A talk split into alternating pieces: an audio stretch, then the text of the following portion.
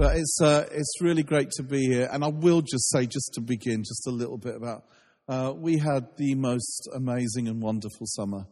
Um, uh, at the time of the riots in London and uh, Birmingham and in other places in England, where a few hundred young people were rioting, uh, we had over 32,000 young people uh, worshipping Jesus in Somerset. It's the most we've ever had. And some of the stories of salvation are absolutely amazing. Uh, young folk that came um, who uh, I, I, just had an email, I think last week, from a youth leader from Dorset, from Paul. And uh, he said uh, that the headline was um, the, the Seven Atheists.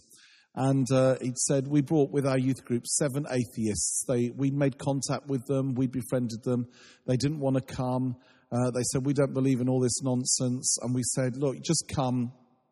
You don't have to go to any main meetings. There's lots of other fun things to do. You see, these guys, they just do anything to get them there. And he said they came and they decided to come to the first evening meeting because everyone else was coming. And apparently, as I was introducing it, um, they started heckling.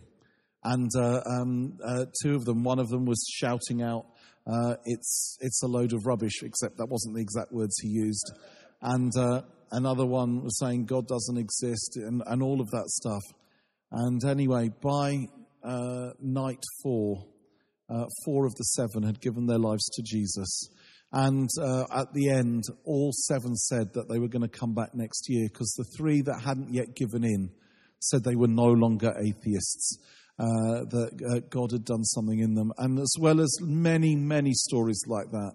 We've had many stories like that of absolute people who had nothing to do with church, who'd never been to church, who were now right there. Uh, we had some um, amazing healings as, as the young people prayed for each other. Just incredible. I'll just tell you one that I just, I love. Um, on the last morning, um, uh, we got the kids to pray for each other anyone who wanted healing for any physical condition to stand up and the others to gather around them. Uh, we didn't, you know, I said, um, uh, you know, we could wait for the anointed man of God to turn up to do it all for us um, in the white suit um, and who would take big offerings, but we can't afford him. So we're just going to have to do it ourselves. And, uh, and I said, You're going to have to do it because I'm very tired and I'm not good at praying. And so they did. And uh, at the end, my colleague Andy, uh, my friend, he was sitting on the side of the stage for anyone who wanted to come up and say what had happened. And there was literally, at one point, over 50 young people all around milling wanting to say about how they'd just been healed. And you saw people praying for each other. And then as people got healed, they just started clapping all around the big tent. And there was this one lad came up, 15 years old. He was crying. And he said, On Monday, uh, I, was, I was playing football and um, I broke my ankle. And they took me to hospital in an ambulance and um, because it was so painful. And they diagnosed it as a broken ankle. And look, I'm, I'm, my foot's in the cast that the hospital put me in. And I haven't been able to rest my foot on the ground, even with the cast. I've been, you know, I've been going on a crutch and, and hopping along. And he said, My friends prayed for me. Look, he said, look, Look, I don't feel a thing. I've been healed. Now, Andy said to him what, what we always say to them. He said, Go back to the doctor, go back to the hospital, don't do anything rash, check it out. This kid ignored what Andy said because that night he came back before the meeting started to show Andy the cast that they'd, they'd taken it off. And he said, Look, the cast is off and I'm fine. Well, uh, Andy was sharing some, reading out some testimonies and showing some healings. And then he said about that guy, and he said, Where are you? And the kid stood up, and he, he, this lad ran to the front, and he jumped over two people to get to the front. And just to say, Look, I'm completely healed. There were so many stories like that. So many stories. And it was just the grace of God, the absolute grace of God. And there are things that. Uh, I'll just tell you one more very, very quickly, just very quickly. Um, it was one from the previous year. Um, la- last year, um, these three youth leaders from Sutton Coldfield, just north of Birmingham, uh, they bought 15 young people, not one of them a Christian, that they'd made friends with. It was just outside Sutton Coldfield uh, um, uh, on an estate. And uh, they were working in detached youth work, and they made friends with them. They brought them. and they were giving me a rundown through the week of, uh, I think half uh, by by night three, I think um, eight of the fifteen had given their lives to Jesus. Uh, just before um, the the last night, they told me that 12 of the 15 had given their lives to Jesus. At the end of the last night, they came up to me to say all 15 have given their lives to Jesus. And um, I met one of the youth leaders this year, and he came up to me and he said, Do you remember the, the 15 young people gave their lives to Jesus last year uh, from our youth groups? I said, I remember, I, I remember it well. And he said, I just want you to know all 15 are back again going on with Jesus a year later. And that's the bit, because you always wonder, oh Lord, I hope they, you know, they root. And, and that was, that was wonderful, wonderful. Anyway, I could go on and on and on, but we won't. Um, I want to really um, talk tonight, if I may, about idolatry, because I believe uh, that we live in an idolatrous generation. It's an idolatrous society. And uh, uh, when we go to, when we look at the people of Israel and we read the, the Old Testament scriptures, we can be a little bit superior as we identify their idols so clearly. Oh my goodness, we can scoff. How could they be so stupid to make idols of wood and gold and and, and worship those. Oh dear. And some of us, when we go to other cultures, other societies, uh, we can look around at the idols they worship and I think, oh my word, they're just not as sophisticated as us. How can they do that? How stupid. And we can be blind to the idolatries in our own culture. We see everyone else's idol except our own. Uh, because our, our own is it, because it's part of our culture, uh, it, we, we have a blind spot. And there is all sorts of uh, idols which our nation uh, worships at. There's uh, the idol of consumerism, obviously. You know, it's uh, uh, how much are you worth is a question, and the answer is in money. If you want to know who I am, look at the label on the back of my shirt, is what we say. You know, I shop, therefore I am, is the, is the new mantra. Uh, and uh, and we, we go to the shopping malls and we worship there. And they're the, the new cathedrals of the 21st century in our country. And there's nothing wrong with shopping, there's nothing wrong with buying things. But it's when, you know, even some of the words we give these things uh, betray what's going on. You know, I'm going for some retail therapy. That tells you a lot, doesn't it? I'm going for some retail therapy. Then there's, there's the idol of celebrity. Oh my word, we, there are people now who are celebrities for no other reason than they're celebrities. No one can remember what they did to become a celebrity, but they are just there. And uh, ev- Andy Warhol uh, prophesied at the end of the 1960s that the day would come when everyone would be famous for 15 minutes. And boy, is that happening. And we worship anyone who's met anyone who's had anything to do with anyone who's remotely famous. We're interested. Uh, we, we worship uh, in, uh, in all uh, uh, the idol of sex. It's gripped our society. You, you open any magazine, you, you switch on the TV, you, you look at most movies, and, and what's the subliminal message? Uh, you're, you're not a complete human being unless you're having sex with someone. And that's what's taught to our teenagers. And sex is a wonderful thing, so I'm told. Uh, sex is a, you know, it, it, God it's a gift from God to be used in the context of a committed relationship uh, between a man and a woman. But, but we've turned it into an, an, an idol. And uh, for some people, they want to find out who they are in, in, in the context of how attractive am I to someone else. There are all sorts of idol- idols that we worship. And you know, there's um, probably the first great sex symbol. Today, sex symbols come and go every month because you have to put a new face on the cover of Hello magazine. You know, so, you know, there's a new sex symbol every month. But you know, there was a day when a sex symbol used to last for a long time. And probably the first sex symbol of the modern era. And in my humble opinion, still the greatest was a lady called Marilyn Monroe. Ask your parents about her. Uh, in the in the 50s and early 60s, her image was iconic. Everyone knew she her image was the most famous image easily in the Western world. Everyone knew Marilyn Monroe. I think she was actually a brilliant actress. Anyone seen Some Like It Hot? I love that movie. And, uh, and all of that. And apparently she had affairs with President Kennedy, Frank Sinatra, and various other people. You would think that Marilyn Monroe had everything. Uh, Marilyn Monroe was regarded as the most beautiful woman on the planet. She had sex appeal, she had celebrity, she had everything. And yet, just before she died of a drugs overdose that was probably suicide, Marilyn Monroe said these words A sex symbol becomes a thing. I hate being a thing. I've never liked sex myself. I don't think I ever will. It seems just the opposite of love and then she died. It seems just the opposite of love. How tragic. Then, some years later, a few years ago, again, some of you will need to ask your parents about him, one of the most famous human beings on the planet for a while, certainly in youth culture, was a guy called Freddie Mercury, the lead singer of Queen. Uh, he, he wrote and sang songs that were anthemic to a generation, and I think still are in many ears. And he had it all. He had fame, celebrity, money, the works.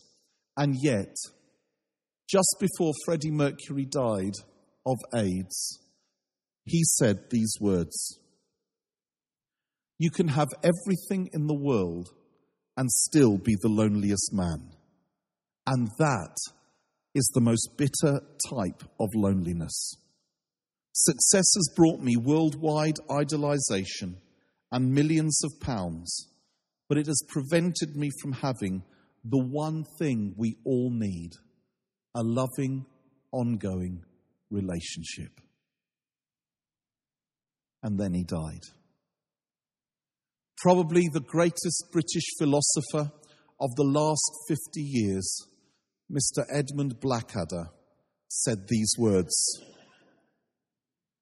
He said, Life is like a broken pencil, pointless. And you know, for many, who worship one or other of the modern idols, life really is like a broken pencil. It feels like a broken pencil. The tragedy of this summer for me, in amongst all the joy, has been the number of young people. Do you know one, one evening at one of the festivals, it just seemed appropriate. I, I, I can't, I, I was thinking, I don't believe I'm doing this. I asked the young people, stand up, come forward. If you your life is so terrible. Everyone, every teenager has bad moments. You know, we all, we, you know, just by, just to be a teenager is to have ups and downs, hormones and, you know, all of that. And, uh, but we're not talking about that. I said, you know, if, if you, if, if you're suicidal, if you don't know what your purpose is for life, if you're suffering from anxiety attacks, panic attacks, and you just don't want to go back, you've got no hope for the future, really, I said it really strongly, come forward. I expected 40, 50, 60 maybe to come forward. About 3,000 came forward. About 3,000 in tears, broken. And that's what happens it's what Jeremiah said. Well, the Lord said to Jeremiah, My people have committed two sins. They have forsaken me, the spring of living water, and they have dug their own cisterns, broken cisterns that cannot hold water. When we forsake the spring of living water, we dig broken cisterns and they never satisfy. But of all the idolatries, of all the idols that we worship in our culture, what is the worst? What is the most pernicious? What is the most evil? What is the most destructive? In my opinion, and I offer it simply as my opinion, the most destructive, the most evil, the most dangerous, the most pernicious idol of the 21st century is individualism. Individualism is killing our society. We live in a world of me, myself, and I. We see it everywhere. Everything is couched in me terms. Even the names we give our gadgets betray it. iPhone, iPad, I. It's all I, I, I. Everything's about me. And we see it everywhere, everywhere we go. We see a society that is, that has fragmented. I love Australia. I go to Australia four or five times a year. I keep inviting myself back. And Australia, I tell you, is paradise. It's got it's got white sandy beaches to die for. It's got the Great Barrier Reef in northern Queensland, the tropical rainforest coming to the, to the sea. It's got wide open spaces. It's got, it's got a beautiful climate and there's only 20 million of them on a big island that's bigger than the whole of Europe. And best of all, they have got restaurants like you would not believe. Now, you would think Australia is the most amazing place to grow up, the great outdoor life, and yet the suicide rate amongst teenage boys in Australia is the second highest in the world. And I've been going to Australia for 20 years and uh, I've worked out why. Because in that, in that nation that has everything, seemingly everything, They've lost the one thing that matters. In that macho culture, dads, many, don't know how to be dads. And even when they still live in the house, they're absent emotionally. And they don't know how to relate. So there's a whole load of teenage boys who don't know who they are. And I have, every time I go, they sidle up to me after a while and they let it out and they've never told anyone. I'm thinking, why are you telling someone from the other side of the world? You haven't been able, and de- depression, anxiety, suicide. We've got, I, I can't say. I've, we've got folk who are with us that have, from Australia, that, that we've brought them over to try and help them because they, literally they've tried to kill themselves. It's horrific. And in that culture that's macho, that's me culture, you know, people don't know how to relate to each other anymore. They don't know how to do community. They don't know how to live in community. And the tragedy is that has affected the church. That, that culture of individualism we have bought. We recognize a little bit the culture of consumerism. We recognize maybe a little bit more the, the, the idol of, um, of, of, of sexuality or whatever. But you know what? We're blind to the idol of individualism. And so everything's about me. We even read the Bible through individualistic eyes. You know, it's the promises in the Bible for me. Here's God's promise for you. Do you know hardly any of the promises in the Bible are for you or for you or for you? They're for us. God speaks to us. The, the, the, the, the greatest character in the Old Testament after God it's not Abraham, it's not Moses, it's not Joseph, it's not David, it's not Elijah. It's Israel. It's a people, not a person. The greatest character in the New Testament after the Lord Jesus Christ is not Peter, it's not Paul, it's not James, it's not John. It's the church. It's a people, not a person. Most of the things that we take from this book as God's individual thing to me, me, me, it's to us. It's to a people. And we've even ended up in the crazy situation where, where people actually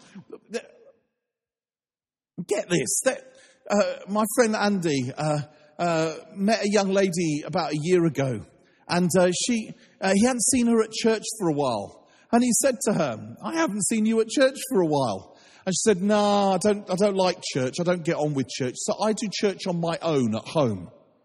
And he said, "How'd you do that?" Interested. And she said, Well, on a Sunday morning, after I've got up and got dressed and everything, I have church in my room. And what I do is I put on one of my favorite worship CDs from one of my favorite bands, and I worship with that. And then I listen to one of my fa- a podcast from one of my favorite preachers, teachers from around the world. And that, she said, is my church. When I heard that, I wanted to find her and headbutt her. And I wanted to say to her, I wanted to say to her, that is the most selfish thing I have ever heard in my life. After you've worshipped to one of your favorite CDs from one of the best worship bands in the world that no local church could match, and then when you've listened to one of the best talks from one of the best Bible teachers from somewhere in the world that no local church could match, when you've done that, what do you do? Do you invite your dollies to come forward to give their lives to Jesus? Do you lay hands on your teddies that they might be healed? You can't do church on your own. Church, by definition, is a people, not a person.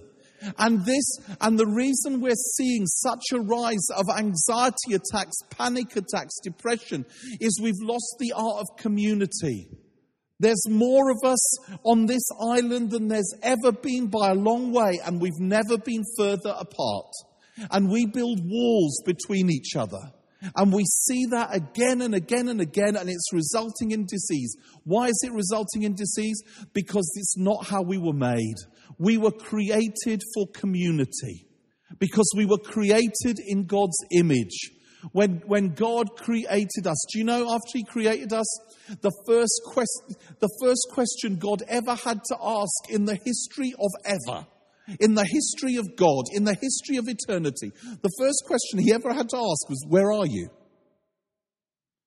Where are you? Because the moment they, they, they took of the tree of the knowledge of good and evil, it was, a, it, was, it was about independence. We won't need him.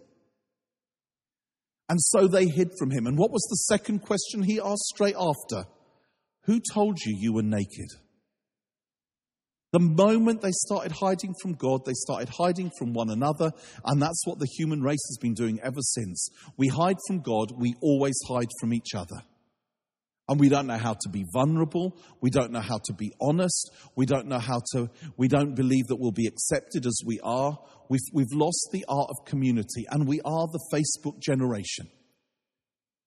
Where, and I'm not having a go at Facebook. I have five Facebooks, one of which is currently banned, but that's another story. Um, I didn't know anything wrong. Uh, but, but I have, you know, so I'm not, this isn't about Facebook. It's about the culture that sometimes feeds all that. We can send a Facebook message to someone on the other side of the world that we've met twice, telling them, I love you, I miss you, you're one of my, best friends. And we can't live properly with the person sitting next to us in the pew or who lives next door to us. And we've lost, that. we, we want community without commitment. And community without commitment never satisfies because there's no security in community without commitment. When it's temporary community and we discard people like we discard old clothes, guess what? We end up insecure because that will happen to us as well. You see, we weren't made for that. We were made in God's image.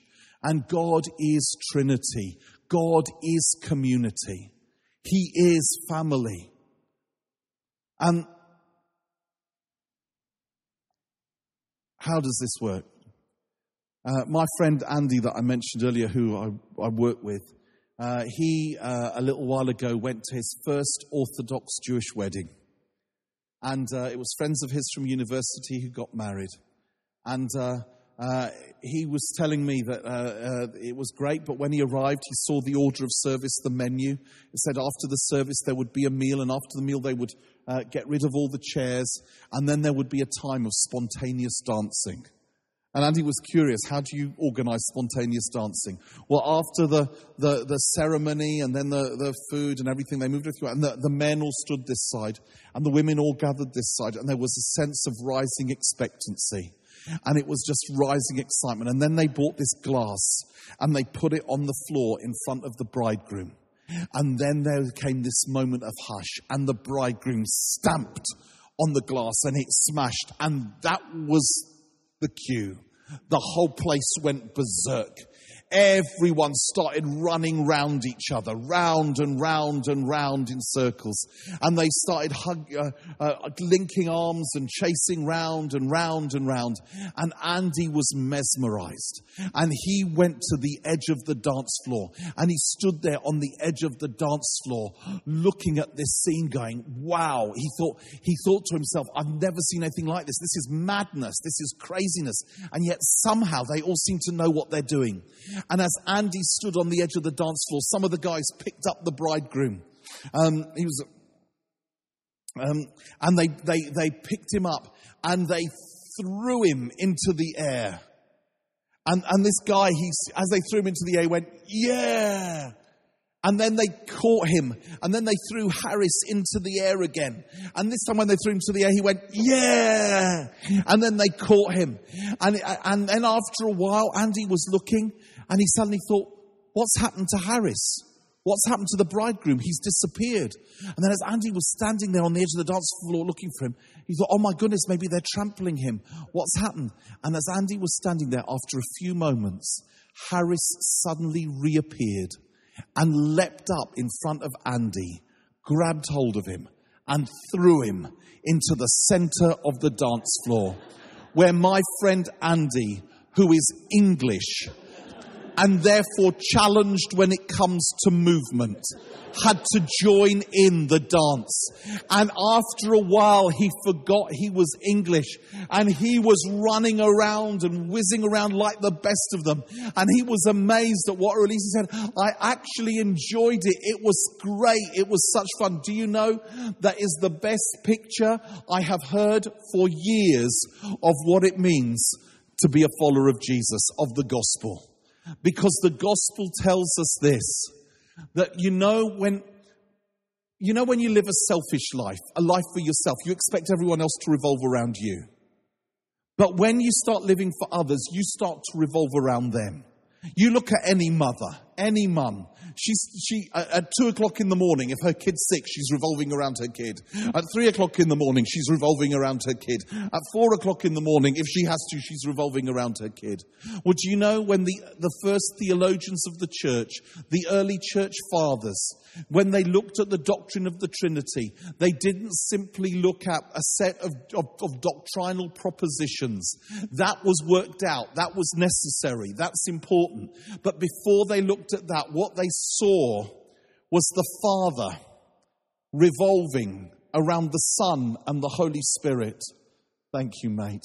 And the Son in joy and love revolving around the Father and the Spirit, and the Holy Spirit revolving around the Father and the Son. And they gave that a name.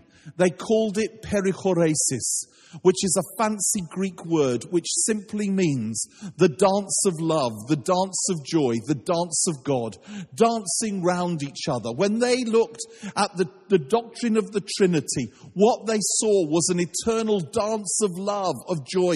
You dance when you love. Joy comes from love.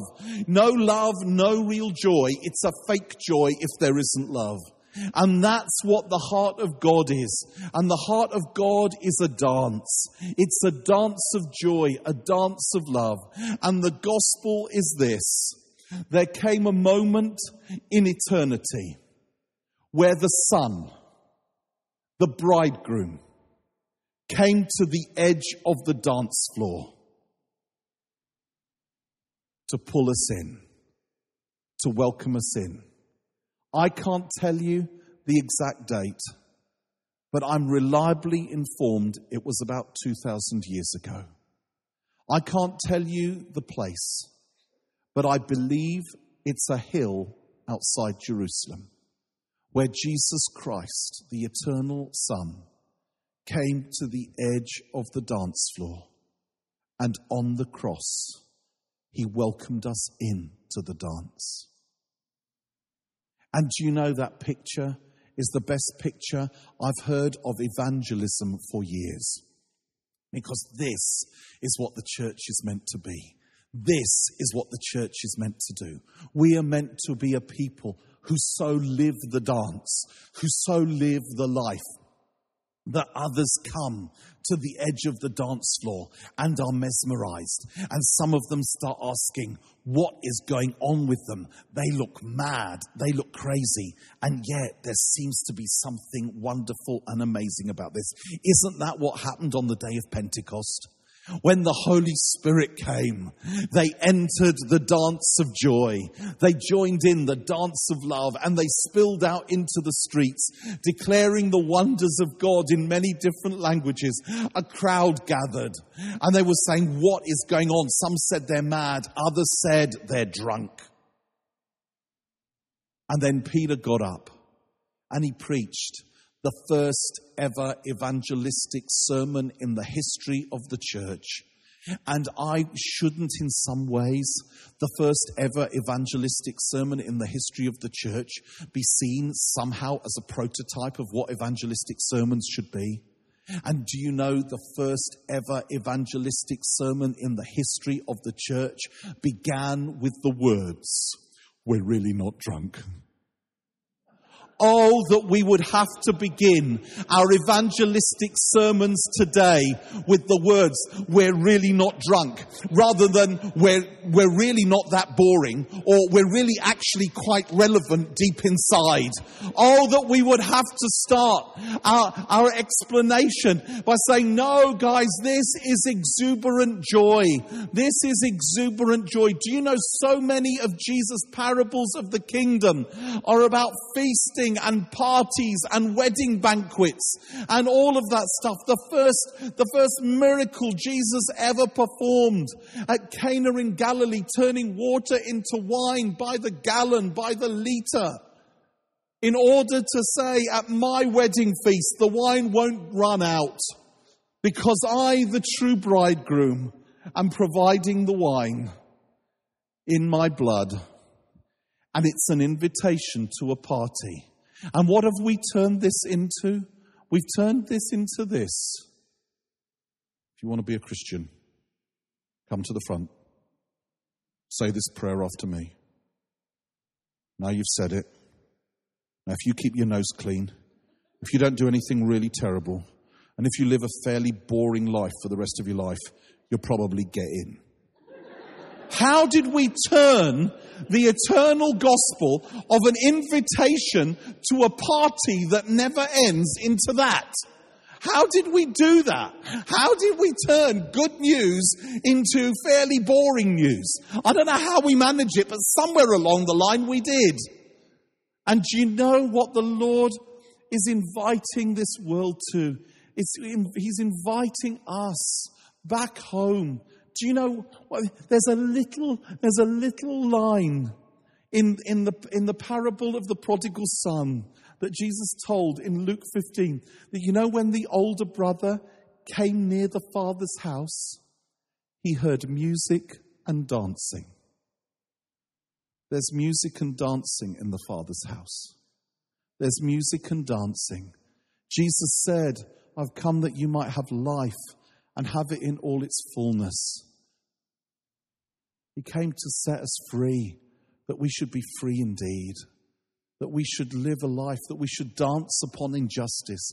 And it doesn't mean that there won't be tears, because we will weep tears for the lost. But you know what? It's people who are truly alive that know how to weep. It's people who know how to, how, you know what, the, the, psychologically with emotion, if, if, if, you, if you stop feeling good thing, bad things, you stop feeling good things, and vice versa. You can't switch one set of emotions off. We're meant to be a people who are fully alive, fully, the glory of God is a person fully alive in all of it. So we weep more than anyone else because we have God's passion in our hearts and we rejoice, we party more than anyone else. And you know this thing of individualism? It's not new, it's always been there. And it's at this point that I'm going to open the book. You look at, you look at, don't worry, we haven't just started. Be at peace. I'm an Anglican, we don't preach long. Uh, um, we preach sermonettes. and someone once said sermonettes make Christianettes. That's why we're, anyway. You know, even, even Joseph, I love the story of Joseph. I have been mesmerized recently again by the story of Joseph. You know, Joseph, as a young man of 17, he had dreams, and the dreams were from God. They were amazing dreams. They were wonderful dreams. And they were from God. But do you know, Joseph misinterpreted the dreams completely because he was looking at the interpretation of those dreams through individualistic lenses. And he gathered his brothers and his mum and dad and he said, You know, you know what? I've got had a dreams, two dreams, and what they mean is you're all going to bow down before me and I'm going to stand upright before you because it's all going to be about me. Idiot. That was not what God said. That was not the interpretation of the dream. Joseph saw it through individualistic eyes. It's all about me. So, what did God do? God had to have him go down two pits and serving two masters in order to understand what the dream was really about, and so that Joseph could be ready for the true fulfillment of the dream. He went down two pits. First of all, his brothers threw him into one, and then he went into one of the deepest dungeons in Egypt, and he had to serve two masters, Mr. Potiphar and then Pharaoh. And I just want to read you from Genesis 39. This is when he sold to Mr. Potiphar. Verse 2 The Lord was with Joseph, and he prospered, and he lived in the house of his Egyptian master. When his master saw that the Lord was with him and that the Lord gave him success in everything he did, Joseph found favor in his eyes and became his attendant. Potiphar put him in charge of his household, and he entrusted to his care everything he owned. From the time he put him in charge of his household and of all that he owned, the Lord blessed the household of the Egyptian because of Joseph. Hear that. The Lord blessed the household of the Egyptian because of Joseph. The blessing of the Lord was on everything Potiphar had, both in the house and in the field. So he left in Joseph's care everything with he had. With Joseph in charge, he did not concern himself with anything except the food he ate. God's anointing was upon Joseph. God's hand was upon Joseph. And who got blessed? Potiphar. Who got blessed? Potiphar's household. Joseph was a slave in Potiphar's house. He didn't get 10% of the blessing. He was a slave. He was a servant. God's God, God anointed Joseph and it wasn't for him. And then he ended up servant to Pharaoh. God's hand was on Joseph. He interpreted the dreams about the fat cows and the thin cows correctly. He became prime minister of Egypt. And what does it say? It says that Pharaoh became the richest man in the world. He bought up all of the Egyptian land for nothing. He bought up the surrounding areas for nothing. They sold the produce. Who prospered because of Joseph? Pharaoh prospered. Who else prospered because of Joseph? The whole of Egypt prospered. Who else prospered because of Joseph? All the other nations around prospered. They would have been dead if there had been no food. And who else prospered? Joseph's brothers prospered. They'd have been dead in the famine but because of Joseph, they had food. God's hand was on Joseph, and it was for his brothers' benefit that they would prosper. So, what was the first lesson Joseph had to learn? He had to learn to serve another man's agenda. It wasn't just about his agenda. He had to learn to serve Potiphar's agenda and Pharaoh's agenda question I ask you and I ask myself is it just about my agenda for my life? Or have I learned to serve other people's agendas? Because the best way for me to receive blessing is to serve other people's agendas and to serve them and to find out where they're at, what their hopes are, what their dreams are, what their longings are, what their concerns are, and pray for them and serve them and love them and give to them. What was the second lesson Joseph had to learn? He had to learn to serve another man's agenda, but he also had to learn to interpret another man's dream. when he was in prison, there was the, um, the baker and the cupbearer. He interpreted their dreams. And then he had to interpret um, Pharaoh's dream. You see, it was no longer up until then. It was, do you know, I had, I had, I've, had, I've had dreams, dreams for my life. Can I tell you my dreams? My dreams are that I'm going to be an international worship leader. My albums are going to go everywhere. I'm going to be the great evangelist. Oh, God's called me to be rich in the kingdom and in this world. That I may give 10% away, and the 10% will be a lot more than it would otherwise have been. Let me tell you my dreams. Can I tell you my dreams? Have you got a few days? Joseph had to move from, here's my dreams, guys, bow down, to, let me learn to interpret your dreams. Let me inter- learn to serve your agenda and interpret your dreams. And you know when Joseph got blessed was when he learned to interpret other people's dreams. And then eventually, when his brothers came to him, ah, oh, I love it. When his brothers came to him and he recognized them. And to cut a long story here very, very short, because we have to.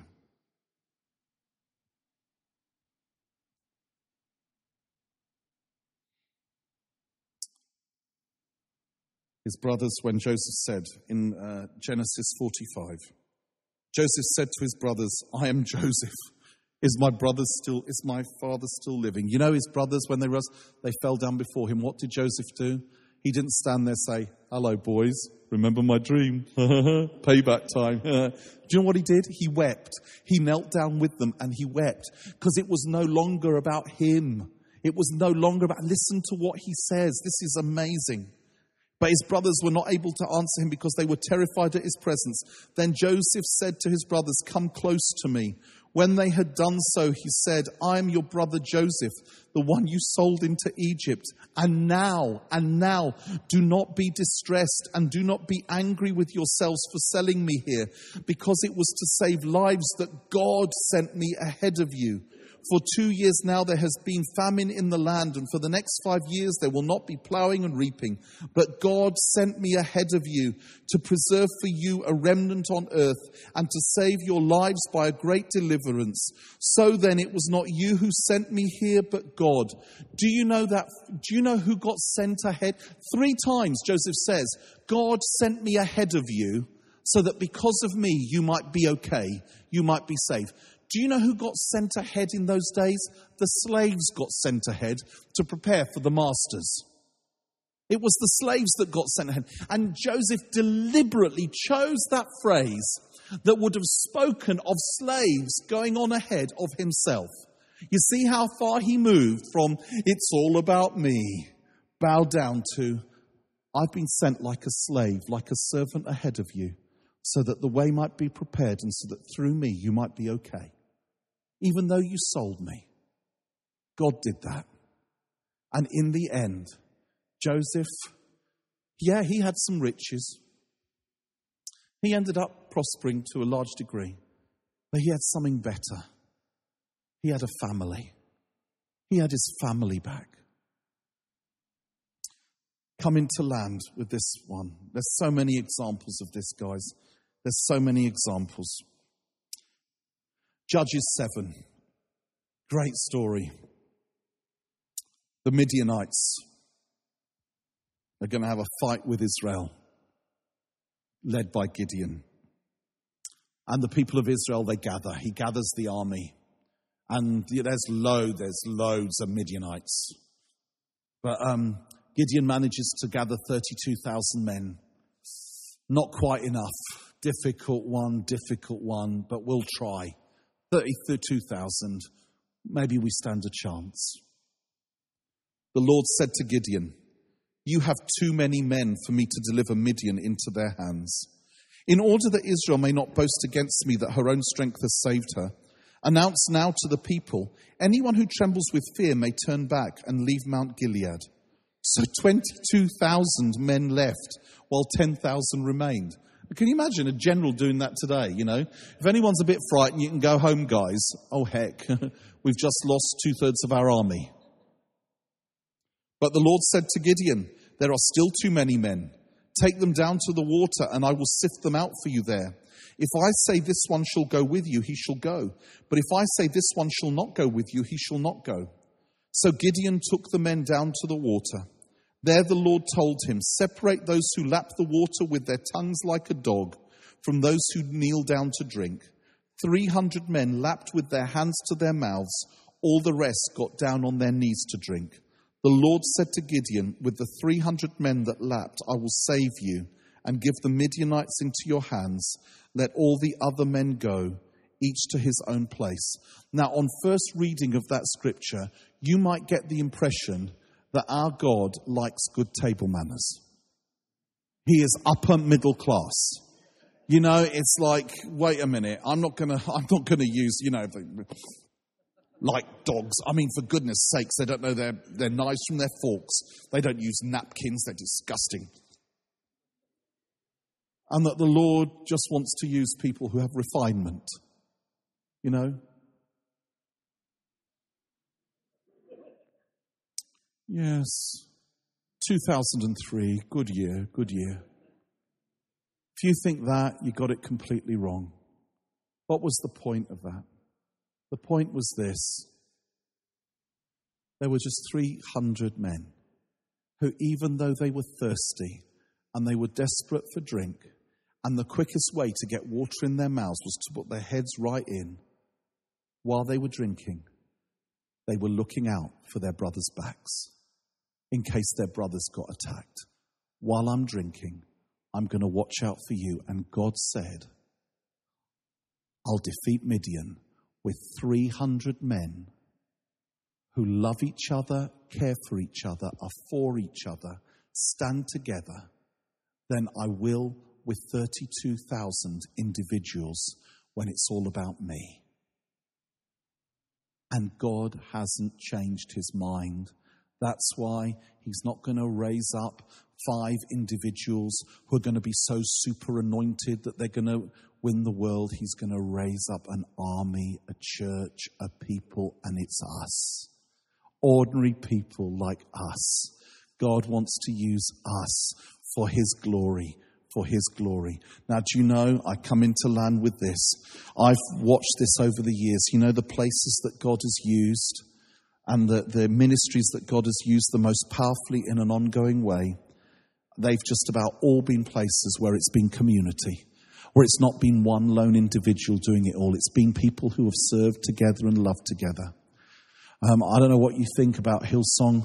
I love those guys. I'm not sure I agree with everything they teach or everything they do, but I love those guys. I've met them. I know them. I love them. They, they're reaching people. And you know, when I went to Hillsong, I had the privilege of going to speak at their conference in Sydney a few years ago, and I wanted to find out what's the secret. Is it Darlene? Is it? What is it? And you know, I kept meeting people. There was this one guy, he, he, old man, he introduced himself. I said, How long have you been here? He said, Oh, I'm an elder here. I've been with Brian from the beginning. We've been friends since we were kids. I met someone else. Oh, Brian and I, we go back years. We, we, I'll, I'll stand with him till I die. There's a whole bunch of people. I'm very close. I love Holy Trinity Brompton, the church that likes to say Yah. You know, it's. They're an amazing bunch, and they're, they're exploding. Do you know they're planting? They're planting a church a month right now. Do you know? You know they've got. They've got. Can you believe this? They have got now on their staff 300 curates, 300 assistant pastors that are all there to be sent out to plant churches all over the country. And there's now 5,000 in the church. They, I mean, it's, it's growing like crazy. It's ridiculous. And I keep, I, have been in places where I've, I've, had conversations with people and people saying, what's the secret of HTB? And I, it's hilarious hearing what some people say. I know the secret of Holy Trinity Brompton. They've got some mega rich people who got the money and they put it in and that's why they can do everything. Now I know those people. They're my friends. They have got some mega rich people. I've been in some of their houses. Flipping heck. It's amazing. They got bathrooms bigger than my house. It's ridiculous. But you know what? I've watched it. That's not the secret.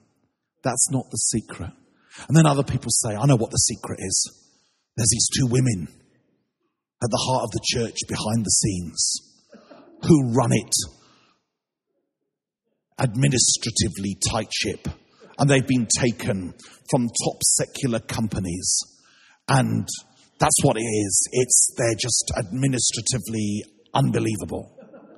And you know it's true. There are these two women. I've met them. They scare the hell out of me. And they are. They run everything. When one of them phones me or sends me a message, I reply immediately. But you know, I've watched it, that's not the secret. Do you know what the secret is? I'll tell you what I believe the secret is. Nicky Gumbel is now the vicar of that church. Sandy Millar was the previous pastor, vicar of that church.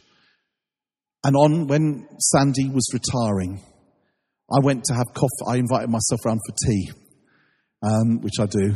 And, uh, and I asked him, what's the secret of how this church has been going, you know, kept going and kept the vision for so long?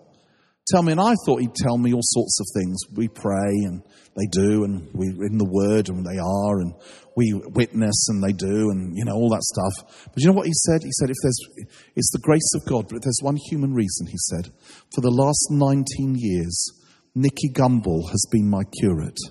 He's been my assistant pastor for 19 years. Now, I know none of you, you guys probably wouldn't know an Anglican church if it hit you in the face. So I need to explain to you about Ang- Anglicans just a little bit. Right, a curate in an Anglican church is an assistant vicar. So you get put there for two years to learn how to lead a church and then you get your own church. In, an Ang- in the Anglican situation, if, any, if someone stays a curate for 19 years, it means they're useless. Everyone knows they're useless. If you're a curate for 19 years, flipping it, what's wrong with them? And Sandy said, Nicky has been my curate for 19 years. And people who have visited the church, usually from America, they can't understand it because he's gifted and he runs Alpha and, and all of that. And, and they, they ask, they say, why is he still here? Why hasn't he gone and started Nicky Gumbel Ministries Inc.? And Sandy said, He's been loyal to me, faithful, serving for all that time, and that's the secret. Do you know what the secret is? I'll tell you the other secret. Years ago, years ago, there was a student at Cambridge University called Nicky Lee who became a Christian. The first thing he did when he became a Christian was he went to his best friend, Nicky Gumbel, and he led him to the Lord. And then they made friends with another student at Cambridge called Ken Costa, and they led him to the Lord. And those three friends, they said to each other, Wouldn't it be fun if we ended up in the same church and we had an adventure together and served the Lord? So when they left Cambridge, they found themselves at Holy Trinity Brompton, and they joined a home group that was led by the then curate, Sandy Millar. And in that home group, they dreamed dreams. And they said, What if we started an evangelistic thing with food? We could call it A. And Nicky Gumbel, you, you should do that. Well, I better get ordained so I can do that. And then what if we started a thing for families and marriages? Nicky Lee, why don't you and your wife do that? And then Ken Costa thought, oh, this sounds like it's going to be expensive. I better go and earn some money. And he's one of the mega rich people in that church. Do you know? They're still together now. Those three men pray together every week. They serve together, they love together, they share together, their kids are best friends. That's the secret. That's the secret. It's about a community. And I finish with this, I promise. In my little world, in my little world, do you know, I wouldn't have been able to do this for the years I have. And I'm becoming one of the oldest youth workers in the world now. I'm 53. Why I'm still doing this, I don't know, but I would never have survived. You know, there's people who have been with me for 27 years. 27 years we've served together. I can't get rid of them. There's this couple, Ken and Jeannie Morgan. Wherever I go, they follow me. You know, it's like, and they've seen the worst of me. They've seen me at my worst, and they're still there. Do you know what security that is? I have brothers and sisters, I have friends who it's just amazing. And we do it together, and it's some, such fun. And even the ones who have left, like Matt and Beth, I was with them last week. You know, Matt was in my youth group when he was 13 years old, Matt Redman. And uh, I've, got, I've got the joy now. I'm godfather to all five of their kids. And I talk to their kids all the time. And I tell their parents how they should bring them up. And I interfere. It's wonderful. and the same with others, the Hugheses and others. You know, what keeps me going is I'm doing it with others. We're community, we're family. And you know what? There's a joy in that. There's a joy in that. There's, it's, it's perichoresis. It's joining in the dance of God. And it gives glory to Him. It gives glory to Him. We love Him and we love each other. Does that mean it's always easy? Mm-mm. Does that mean it's always exciting? Mm-mm. Sometimes you have to change nappies. Sometimes you have to load the dishwasher. But you know what? There's nothing more fulfilling, nothing more wonderful. Because it is, it is the nature of God. Now, you in this church, you've had your ups and you've had your more interesting times. But you're together and you're here and you're family. Ordinary people who are committed to each other. Keep going, keep together. God will do miracles through your relationships.